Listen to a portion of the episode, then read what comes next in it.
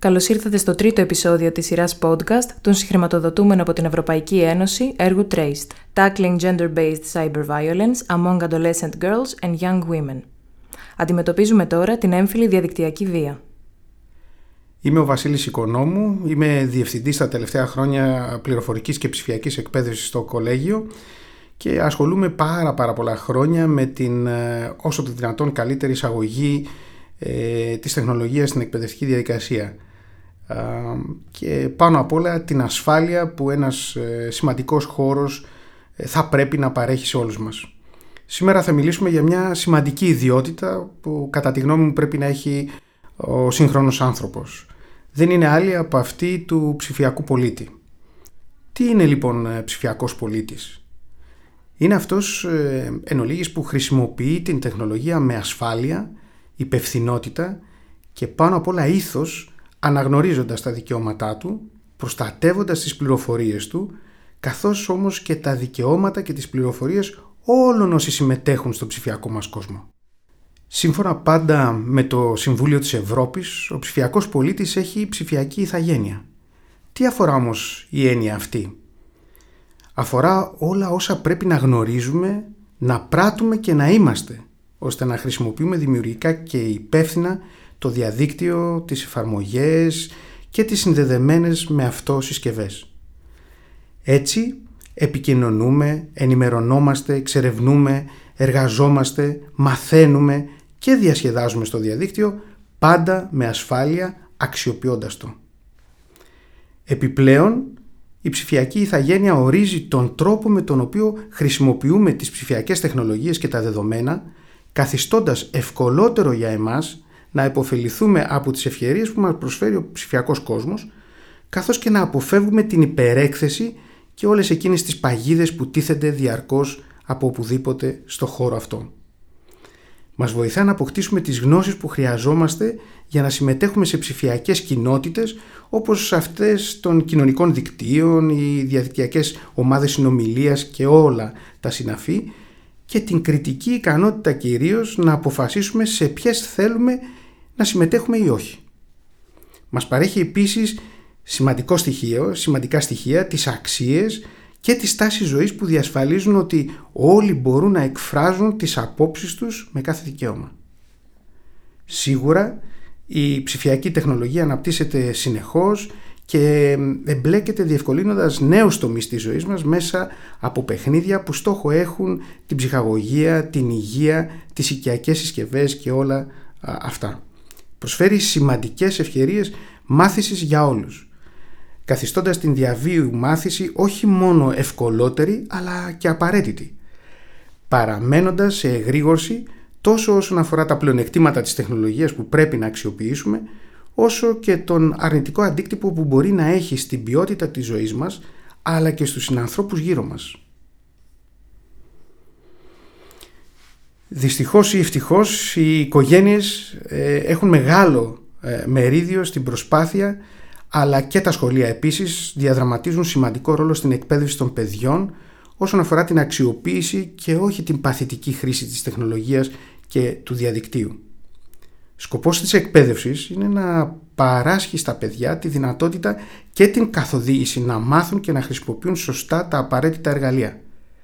Σκοπός της εκπαίδευσης είναι να βοηθήσουν τα παιδιά να συμβάλλουν σε ένα ψηφιακό κόσμο ανοιχτό, δημιουργικό, που δεν αποκλείει κανέναν, όπου οι άνθρωποι σέβονται ο ένας τα δικαιώματα του άλλου και φυσικά ο ένας σέβεται το συνάνθρωπό του σε όλες τις εκδοχές του. Η πολύτιμη διαδικασία ξεκινά από το σπίτι, από την πρώτη παιδική ηλικία, από την πρώιμη παιδική ηλικία θα έλεγα.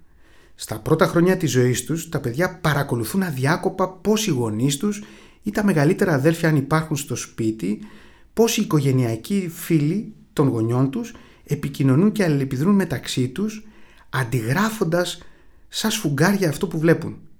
Αυτός είναι ο τρόπος με τον οποίο μαθαίνουμε στα παιδιά μας ή θα έπρεπε να μαθαίνουμε στα παιδιά μας θεμελιώδεις αξίες της ιδιότητας του πολίτη, όχι απαραίτητα του ψηφιακού πολίτη.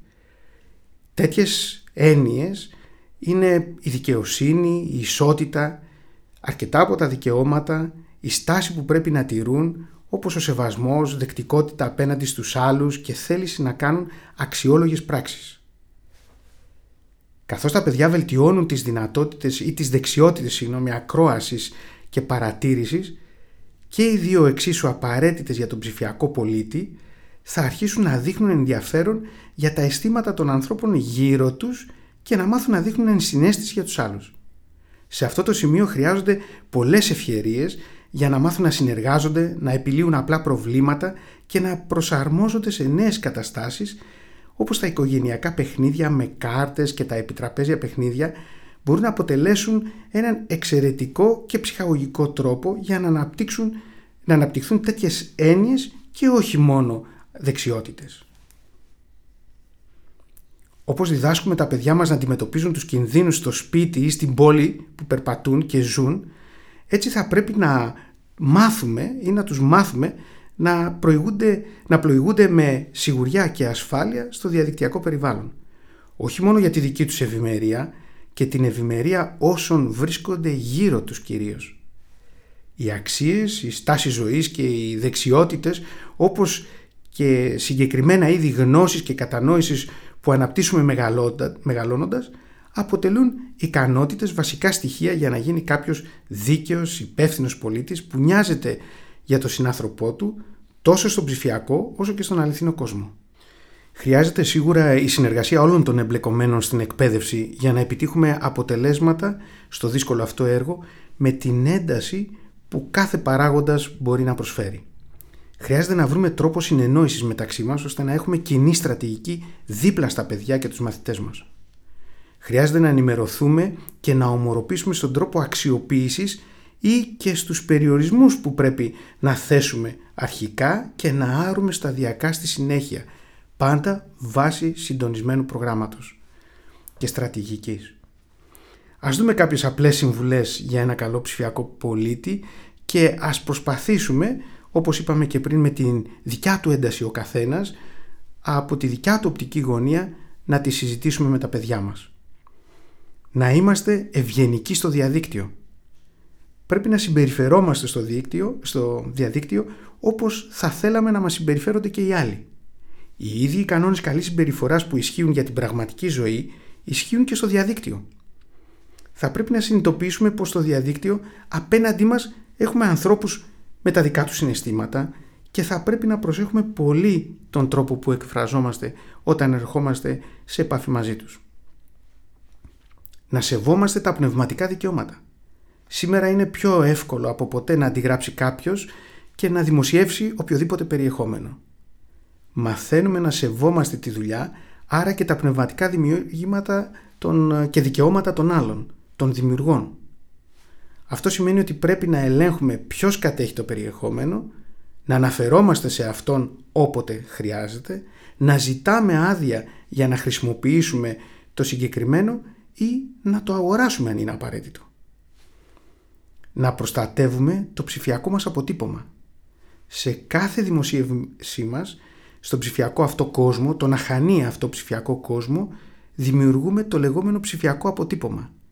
Είναι κάτι που οι μαθητές στη μικρή τους ηλικία δεν μπορούν εύκολα να το αντιληφθούν. Σκεφτόμαστε πάντα όταν δημοσιεύουμε κυρίως ή κοινοποιούμε περιεχόμενο στο διαδίκτυο τι εντύπωση θα σχηματίσουν οι αποδέκτες του για μας.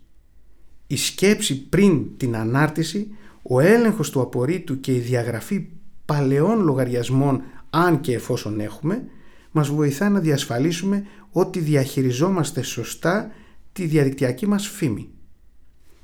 Να προστατεύουμε την ιδιωτικότητά μας. Θα πρέπει να μας γίνει συνείδηση, να γίνει συνείδηση και στα παιδιά μας η προστασία των προσωπικών μας στοιχείων να αποφεύγουμε την ανάρτηση ευαίσθητων πληροφοριών, όπως είναι η διεύθυνση και ο αριθμός του τηλεφώνου μας. Να χρησιμοποιούμε ισχυρούς κωδικούς πρόσβασης και να ελέγχουμε τακτικά τις ρυθμίσεις απορρίτου στα κοινωνικά δίκτυα που χρησιμοποιούμε. Με τον τρόπο αυτό βεβαιωνόμαστε ότι δεν μοιραζόμαστε κάτι που δεν θέλουμε να φαίνεται, συμπεριλαμβανομένων και προσωπικών πληροφοριών που θα μπορούσαν να χρησιμοποιηθούν από άλλους για να μας αναγνωρίσουν, να μας εκθέσουν ή και να προβούν σε κακόβουλες ενέργειες εναντίον μας να μην διστάζουμε να αποσυνδεόμαστε. Όλοι όσοι πλοηγούμαστε στο διαδίκτυο σε οποιαδήποτε ηλικία και χρόνο έχουμε ένα σημαντικό όπλο στη φαρέτρα μας. Το όπλο αυτό είναι ο διακόπτης. Το να γνωρίζουμε πότε να απενεργοποιήσουμε τη συσκευή μας. Αποτελεί μέρος του να είμαστε ένας καλός ψηφιακός πολίτης. Αν και η τεχνολογία είναι ένα καταπληκτικό εργαλείο και για ενημέρωση και για μάθηση και για ανάπτυξη ε, και δημιουργία κοινωνικών σχέσεων, μερικές φορές πρέπει να μάθουμε ότι η καλύτερη επιλογή, αντίδραση είναι να αποσυνδεθούμε. Τελειώνοντας ε, θα ήθελα να, να επισημάνω ένα πολύ σημαντικό πράγμα. Η έννοια, η σημαντική αυτή έννοια και όχι μόνο του ψηφιακού πολίτη θα πρέπει να εισαχθεί από την πρώιμη ηλικιακή ζώνη στα σχολεία μας. Είναι κρίμα οι μελλοντικοί χρήστες του διαδικτύου, των συσκευών και της τεχνολογίας γενικότερα να δημιουργούν συμπεριφορές και ερεθίσματα με βάση συναναστροφές και ανταλλαγή απόψεων μη ειδικών ή μη καταρτισμένων. Με τον τρόπο αυτό θα δημιουργηθεί μια κρίσιμη μάζα καταρτισμένων πλέον ψηφιακών πολιτών που θα μπορεί να διαμορφώσει τις συμπεριφορές των επόμενων γενεών. Ευχαριστώ πάρα πολύ για τη φιλοξενία. Το TRACE υλοποιείται από το Κέντρο Ευρωπαϊκού Συνταγματικού Δικαίου, Ίδρυμα Θεμιστοκλή και Δημήτρη Τσάτσου, την Action Aid Ελλάς, το CODECA, Center for Social Cohesion Development and Care, το CSI, Cyber Security International Institute, το Fondazione Carolina και το Πανεπιστήμιο της Λιουμπλιάνα. Το επεισόδιο χρηματοδοτήθηκε από την Ευρωπαϊκή Ένωση, το πρόγραμμα Πολίτες, Ισότητα, Δικαιώματα και Αξίες. Ωστόσο, οι απόψεις που εκφράζονται είναι μόνο του ή των συμμετοχόντων και δεν αντικατοπτρίζουν απαραίτητα εκείνες της Ευρωπαϊκής Ένωσης. Ούτε η Ευρωπαϊκή Ένωση ούτε η χορηγούς αρχή μπορούν να θεωρηθούν υπεύθυνες για αυτά.